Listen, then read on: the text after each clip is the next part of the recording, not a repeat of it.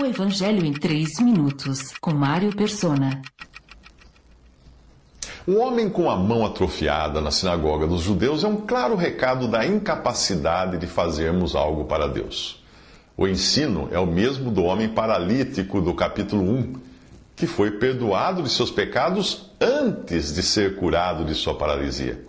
Esta é a ordem das coisas. Primeiro vem o perdão e a salvação, que se recebe pela graça, por meio da fé, e isto não vem de, de vós, é, é dom de Deus, não por obras, para que ninguém se glorie. Depois, como consequência, as boas obras, as quais Deus preparou de antemão para que nós as praticássemos. Tudo isso em Efésios 2, de 8 ao 10. Mas o que preocupa os judeus agora não é o bem-estar do deficiente. O que preocupa eles é o sábado. Este, o sábado, apareceu primeiro no, no jardim do Éden, conectado ao primeiro homem, Adão, o qual era do pó da terra. E depois o sábado volta na lei mosaica. A lei fora dado para o mesmo homem e tendo em vista a mesma terra. E o que Deus fez com a linhagem de Adão, esse homem terreno? colocou um fim nela na cruz, inaugurou uma nova criação em Cristo ressuscitado. Por isso, em 1 Coríntios 15, nós vemos Jesus como o último Adão, que é o derradeiro exemplar da raça adâmica. E então ele é apresentado como o segundo homem, como protótipo da nova criação. Deus não trocou o sábado por outro dia. Deus trocou o homem ao qual tinha sido ordenado guardar o sábado.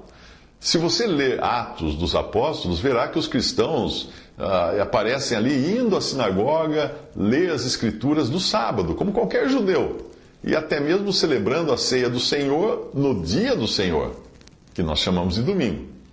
Eles ainda não entendiam o que era a igreja, o mistério que durante épocas, as épocas passadas, foi mantido oculto em Deus como escreve Paulo em Efésios 3:9, um mistério que seria revelado a Paulo. Então, é, é, eles perceberam que não fazia mais sentido, quando esse mistério foi revelado, eles perceberam que não fazia mais sentido guardar um dia conectado à lei e à velha criação. Mas o sábado voltará sim a ser guardado por judeus e gentios no milênio, na terra, e representa também o descanso eterno, quando não haverá um dia, mas a eternidade para ser dedicada a Deus. Enquanto isso, os cristãos se ocupam com o Senhor no dia do Senhor. Neste dia, ele ressuscitou como cabeça de uma nova criação que nada tem a ver com a lei, mas está toda fundamentada em graça. O seu caráter é, é, muitíssimo mais elevado que o caráter do sábado. O caráter do primeiro dia da semana é mais elevado que o caráter do sábado de descanso da criação e da lei. Coisas para as quais o crente em Jesus está morto.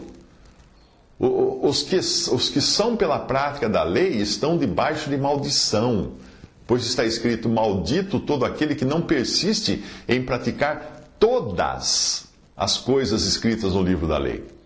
Cristo nos redimiu da maldição da lei quando se tornou maldição em nosso lugar, porque está escrito assim: Maldito todo aquele que for pendurado num madeiro. Gálatas 3, de 10 a 13.